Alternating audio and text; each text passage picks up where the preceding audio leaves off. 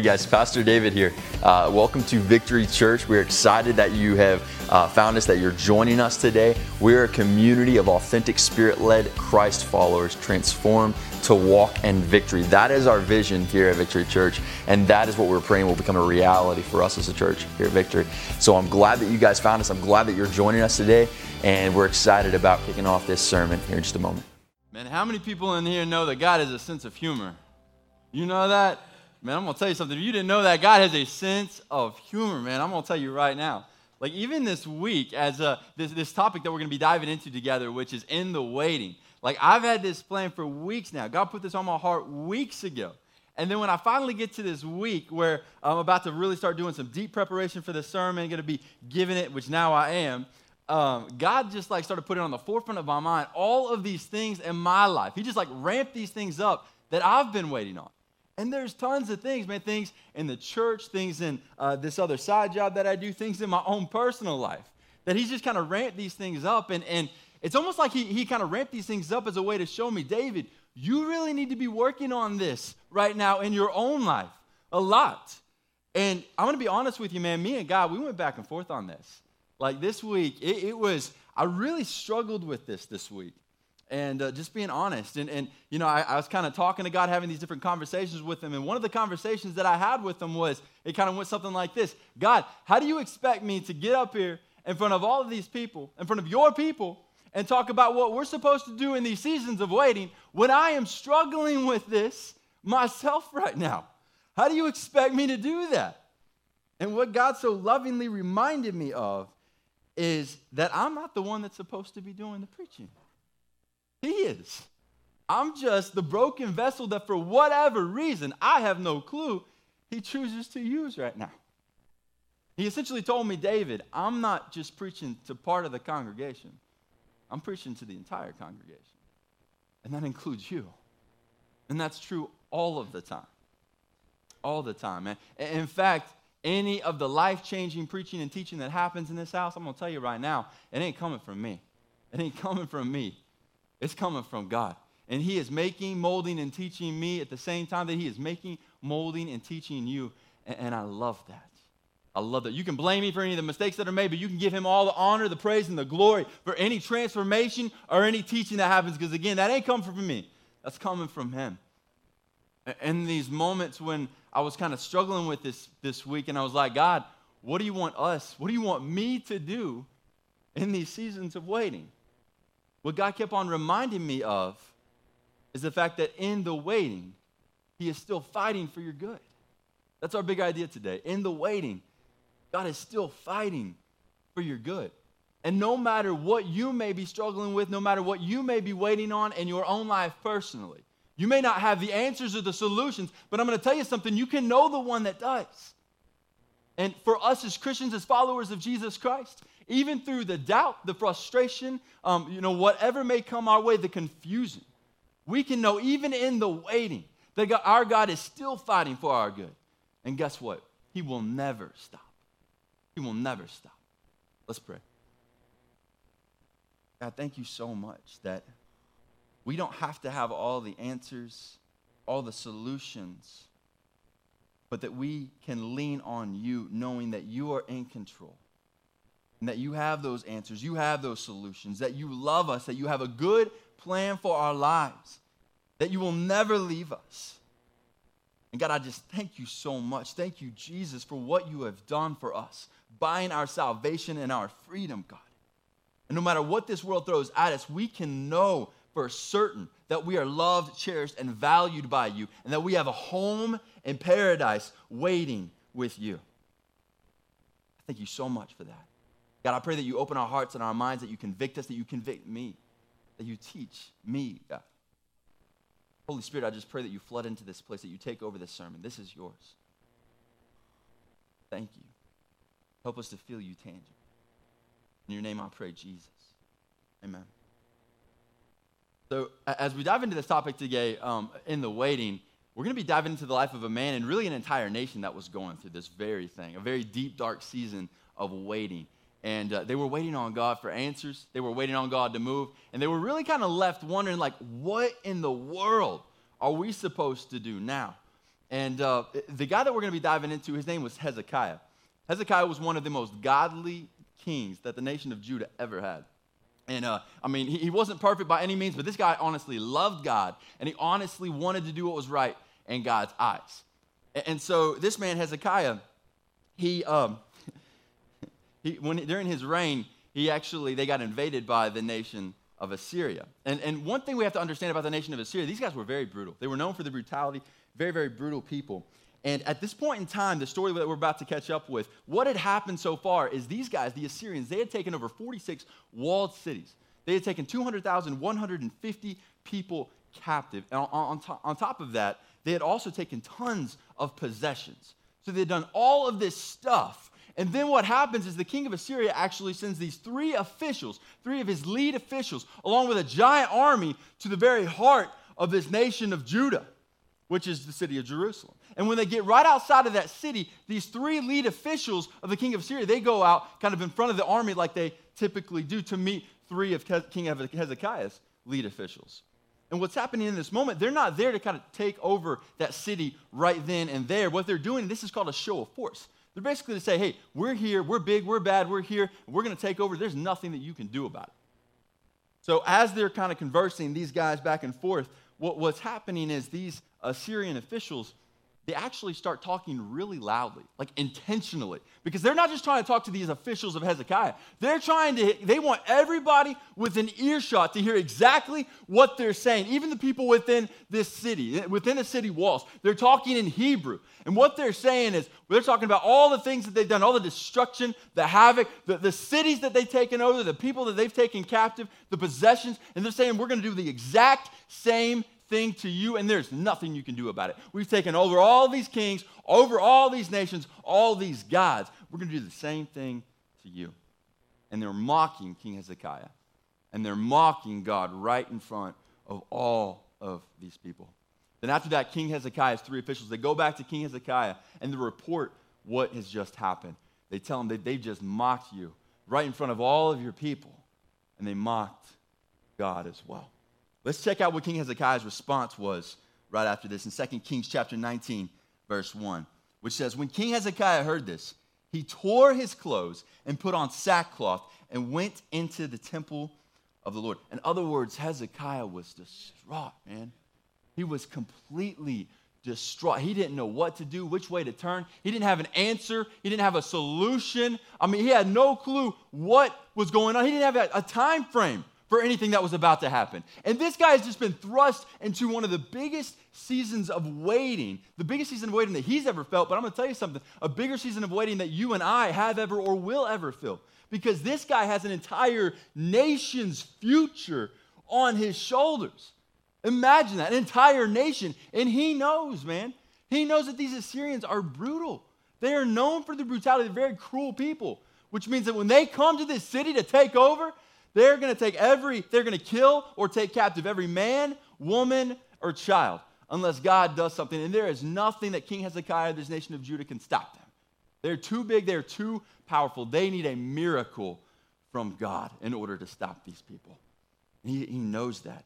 He's just been thrust into a very deep, dark season of waiting. And, and as we read this text, the question that's kind of generated is what's something that you've been waiting on in your own life? What's a season of waiting that you've been going through? And really, the better question is what have you been doing during that season of waiting?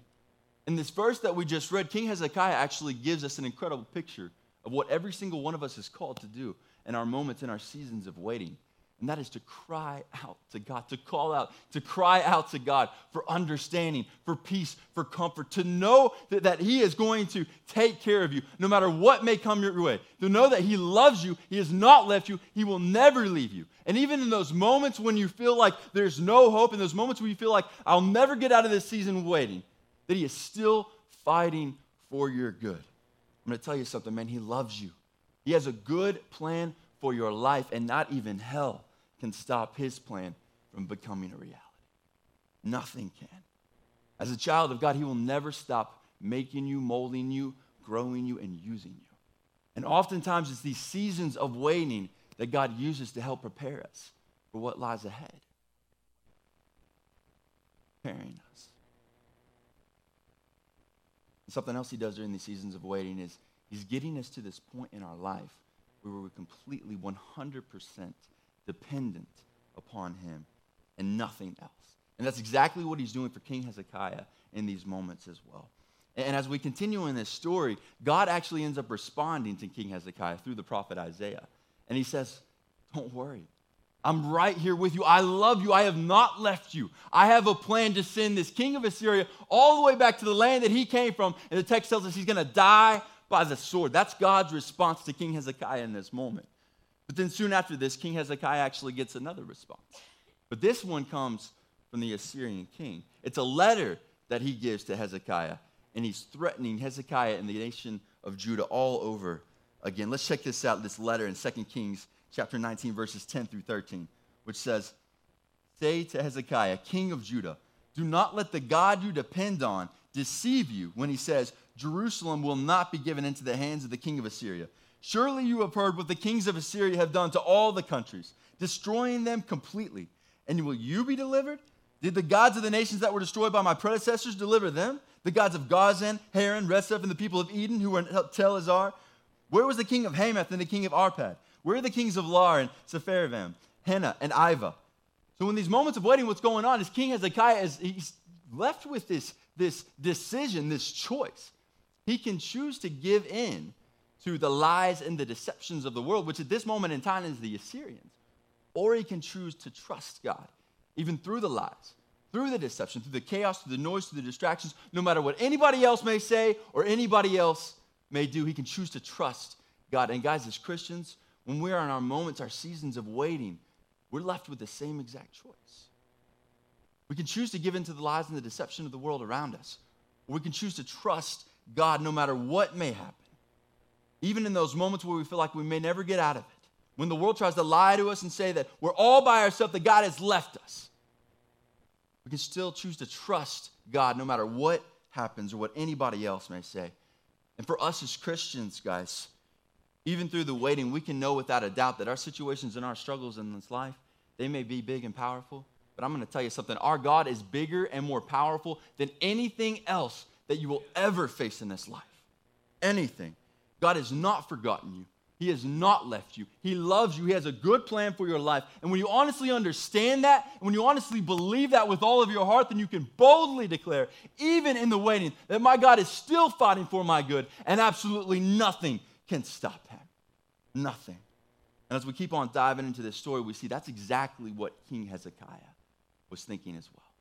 That's exactly what his, was on his mind as he was reading this letter and these threats from the Assyrians. Let's check out what King Hezekiah's response was in, in verses 14 through 19. Hezekiah received the letter from the messengers and read it. Then he went up to the temple of the Lord and spread it out before the Lord. And Hezekiah prayed to the Lord, Lord, the God of Israel, enthroned between the cherubim. You alone are God over all the kingdoms of the earth. You have made heaven and earth. Give ear, Lord. And Lord our God, deliver us from his hand so that all the kingdoms of the earth may know that you alone, Lord, are God. In this prayer, man, King Hezekiah is essentially calling out the fact that these guys have been relying on their own strength and their own fake, false gods. And even though King Hezekiah, he knows and he understands the fact that these guys are bigger and more powerful than he is, there is absolutely nothing he can do alone to stop these guys. He also knows that God is bigger and more powerful than anything that we will ever face in this life, man. Nothing else can stand in his way. You may be going through something in your life that you think is bigger than God, too big for God to handle. But I'm going to tell you something nothing is impossible for the God of the impossible. He breaks through impossible situations as if they're nothing more than doors made of paper. And I love what happens next in this story as we keep on diving into this. See, after this, God actually responds to King Hezekiah through the prophet Isaiah again. And what he's doing, he's, he's telling him, Look, I still haven't left you. I'm right here. Don't be afraid. And frankly speaking, God is ticked at this Assyrian king in these moments. He is ticked at him. And what that shows us, man, is no matter what's going on in your life, no matter the, the season of waiting that you're going through right now, God loves you. He has not left you. He knows exactly what's going on. He, he does not miss a beat. He hears everything that's happening.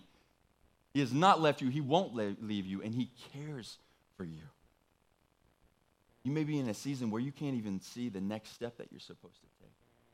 But, guys, God not only sees the next step, He sees the entire path that we're supposed to take. And he's leading us all the way to the finish line where he can lovingly embrace us and tell us, Well done, good and faithful servant. As a child of God, you are his baby boy or his baby girl. And I'm going to tell you something there is nothing that you or anybody else can ever do to make him stop fighting for your good. And I think every father in this room probably understands what I mean when I say, man, you can mess with me, but don't mess with my kids, man. Better not mess with my kids. And I'm going to tell you something, man, that's exactly what God feels whenever somebody messes with you and me as his baby boys and his baby girls. Let's check out God's response to this king of Assyria and what's going on here in verse 25. He says, Have you not heard? Long ago I ordained it. In days of old I planned it out. Now I have brought it to pass that you have turned fortified cities into piles of stone. And I love this because what God is doing, He's calling this dude out. He's basically saying, Who in the world does this dude think he is?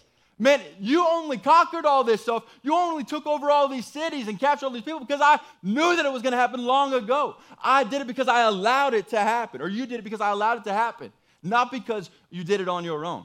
You didn't do anything that I didn't already know you were going to do. Who in the world does this dude think he is? Is essentially what God is saying in these moments. Let's check out what he says next in verse 27. But I know where you are and when you come and go, and how you rage against me. Because you rage against me and because your insolence has reached my ears, I will put my hook in your nose and my bit in your mouth, and I will make you return by the way you came. Keep on down to verse 34. I will defend this city and save it for my sake and for the sake of David, my servant. Man, I don't know about you, but I would not want to be this Assyrian king right now. This dude don't mess with the God of the universe's kids. There ain't no way I'd want to be this guy. And he thinks he can get away with it. And this, this story keeps on getting better because just when we think that King Hezekiah and this entire nation of Jews is about to get wiped out, like there's no hope for these guys, they're just about to get wiped out by this huge, powerful nation of Assyria. That's when God comes down. He's about to come down and do something that's going to just blow people's minds for centuries to come. I love it. Let's dive into this and see what happens. What God does in verses 35 through 36.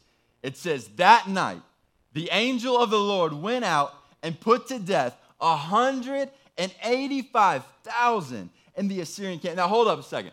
Man, if you've been daydreaming or, or, like sleeping or something, you better wake up, man. You better wake up. Don't miss what, what's about to happen here, what I just said. Let's, let's read this again. Verse 35 That night, the angel of the Lord went out and put to death 185,000 in the Assyrian camp. When the people got up the next morning, they were all dead bodies. So Sennacherib, king of, the, of Assyria, broke camp and withdrew. He returned to Nineveh and stayed there. And something we got to understand about this text that we read, when, when it says, when it mentions the angel of the Lord, this is pre incarnate Jesus Christ, man. Jesus, in other words, God is not only comforting the entire nation of Judah and Hezekiah back here and saying, I love you, it's okay, I'm, I'm right here, I'm not going to leave you. Not only is he doing that, but he has gone up ahead of them, fighting the fight that they can't fight and winning the battle that they cannot win. And God didn't just send down a legion of angels to take care of this for him. Jesus Christ, pre incarnate, went down by himself and straight up took down 185,000 Assyrian soldiers by himself. And he won that battle for his people. Guys, this is a foreshadowing of what Jesus Christ has done for every single one of us as Christians on the cross at Calvary where he won the battle that we could never win. It's only because of Jesus, not because of us. And in these seasons of waiting, we can remind ourselves that what, what our soul is truly longing for and waiting for isn't the solution or the answer to our momentary here and now issue. What your soul is truly waiting for is the home that you were created for.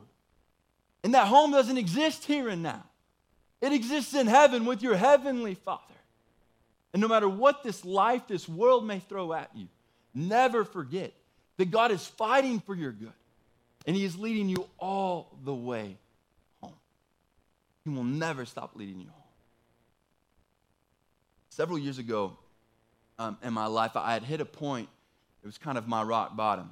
Um, it was the culmination of a lot of mostly bad decisions that I made, different things that had happened to me, bad decisions from other people, but mostly bad decisions that I had made in my life. And I hit this kind of rock bottom point, and I didn't know what to do. I knew I needed God, um, but, but I didn't know what to do. And, and so I went to my senior pastor at the time, and I talked to him. I just kind of laid all this stuff out there. This dude's probably thinking, oh my goodness, this dude is, he's messed up. And uh, so I went there and I was, I was wanting answers. I, wanted, I was wanting some kind of a solution. What do I do, right? And I'm thinking this guy's going to give me some answers. I'm going to know what to do. And I'll never forget it. I went in there, I told him all this stuff that was going on, and he didn't give me a single answer. He didn't give me a single solution. You know what he told me? I mean, I guess he kind of gave me an answer. He said, You need to go out and just get alone with God. Go to a place where nobody else is, like out in the middle of the woods somewhere, where there's no distractions. Talk to God, and then you need to listen. And that's what he told me. I'm going to be honest with you. I left there frustrated. I was thinking, this dude is a pastor. He's supposed to tell me what to do, man. What is going on? But at the same time, I knew that I knew that he was right. I knew I needed God. I knew God was the one who had the answers. And so I did that. I went out, I got uh, to this place. I was just surrounded by these woods. There was this big open space, and uh, in this open space that I was at, there was this, this stump that was kind of sitting to the side. And so, man, when I got there, I just I just started laying it out there. I mean, I just started talking nonstop, just telling him all these things that had happened, all the things that I'd done. I'm so sorry, God, for the things I've done. God, why did you let this happen? Why did this person do this? God, I'm sorry for what I did here. God, what do I do next? Which way do I turn? What person do I go to? What am I supposed to do? Give me an answer. Give me a solution. Give me something, God. I don't know what to do. I feel stuck. What am I supposed to do? And I just kept on going back and forth for like probably 45 minutes at least, nonstop like that, man nonstop. And um, after, I don't know, like I said, about 45 minutes or so, I started kind of getting feeling this heavy feeling coming over me. And when that started happening, all of a sudden I just started kind of relaxing a little bit more, and the thoughts stopped coming as much. I stopped talking as much, and the heaviness kind of get it got heavier and heavier. And then I got to this point to where I really wanted to sit down. And so I remember there was a stump over here, so I go to the stump I go kind of sit down at the stump, and as I sit down, all of a sudden the heaviness just like kind of comes over me even, even more. And in those moments, it didn't take long at all to where there's not any thoughts coming. I'm not saying a single word. I'm just relaxed. Thinking about anything, I'm not saying anything. I'm just sitting there, just looking around. And I noticed it was actually really pretty in the place that I was at and just seemed so peaceful. And then after a little bit of time, I'm just sitting there, just kind of peaceful. All of a sudden, something comes into my head. And it's kind of slow at first, soft and subtle, and then all of a sudden it gets louder and louder and louder and louder and louder to where I can't think of anything else. Nothing else. This is completely taken over like every fiber of my being. It's like nothing else exists and I'm like, oh my goodness. And as this is coming in, I'm getting flooded with more and more peace. I'm getting flooded, I'm just like feeling happy and joyful. I'm like, what is going on? And this is awesome. And I don't know what this is. I don't know if I've ever, heard this before. Somebody told us if I read, I don't know. It sounds like something maybe in the Bible, but I don't know. And then I go, I had my car parked a little ways away. So I think I like ran to my car or something. I was like, man, this is awesome. I got to find out what this is. I get to my car. I either had a Bible or a phone. I don't remember, but I pulled out whatever it was. I looked this up and I'm thinking, I got to find out what this is. It was one statement. And that was that I wasn't thinking of anything else. I couldn't think of anything else. It was like nothing else existed. So I pull it out, and there it is, word for word. It was a verse. It was actually part of a verse in Psalm 46. And what I found out later, I didn't know it at the time, but Psalm 46 was written by King Hezekiah in light of the battle we just talked about. He was the one who wrote that.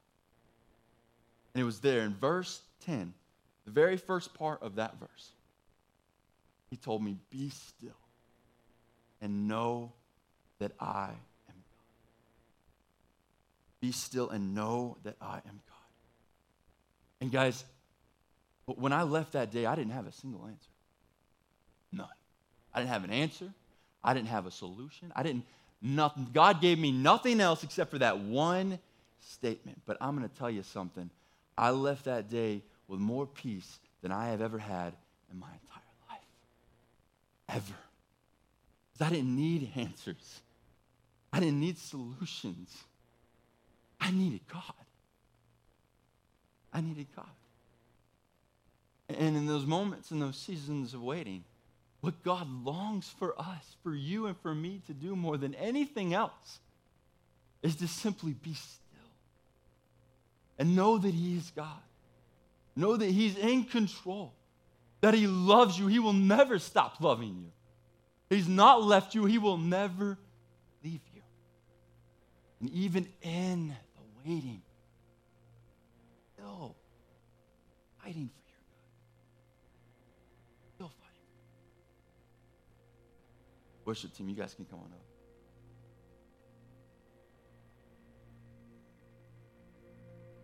You know, a lot of us in this room, probably just about everybody in here, you have a pulse or waiting for something. I'm not sure what it is. God knows. And we have a saying in here, we said it at the beginning. We believe 100%, and the word tells us all over the place, it shows us Jesus Christ meets us where we're at. And he will save you where you are at. No matter what's going on in your life, God loves you. And a lot of times what happens is these, these seasons of waiting, they can cause frustration, they can cause doubt that will try to build, that, got, that will be built up in our life. And what it does, it kind of, it, it forms this wall between us and God. But when you cry out to him in those moments, when you are you just allow yourself to be still and know that he is God. You may not understand what's going on, you may not have the answers or the solutions, but you can know the one that does. And you can know that he loves you, that he is in control, and he will never stop fighting for your good, no matter what's going on. And if you're going through that in your life right now, you've, you've felt this wall kind of being built up between you and God, and you've, this confusion and this frustration, I want to encourage you, cry out to Him today. Allow Him to tear that wall down. There's nothing that He can't tear down. There is nothing impossible for the God of the impossible. Nothing.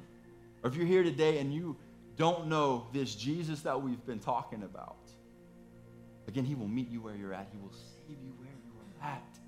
It's not about what you've done or what, you know, you will do. It's about what Jesus Christ has already done and what he will do. Again, cry out. He loves you. I would love to talk to you. I'd love to pray with you. Uh, I'm going to go ahead and encourage everybody to stand. We're going to worship together one last song.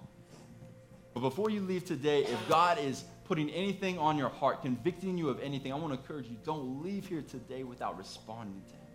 He loves you so much. The altar's open. and I'd love to pray with you. You can pray right where you're at. Hey, guys. First off, I just want to say thank you for joining us today for the sermon. And uh, whether you're somebody that's come to our church or you're somebody that lives locally, you go to another church, maybe you don't even live here.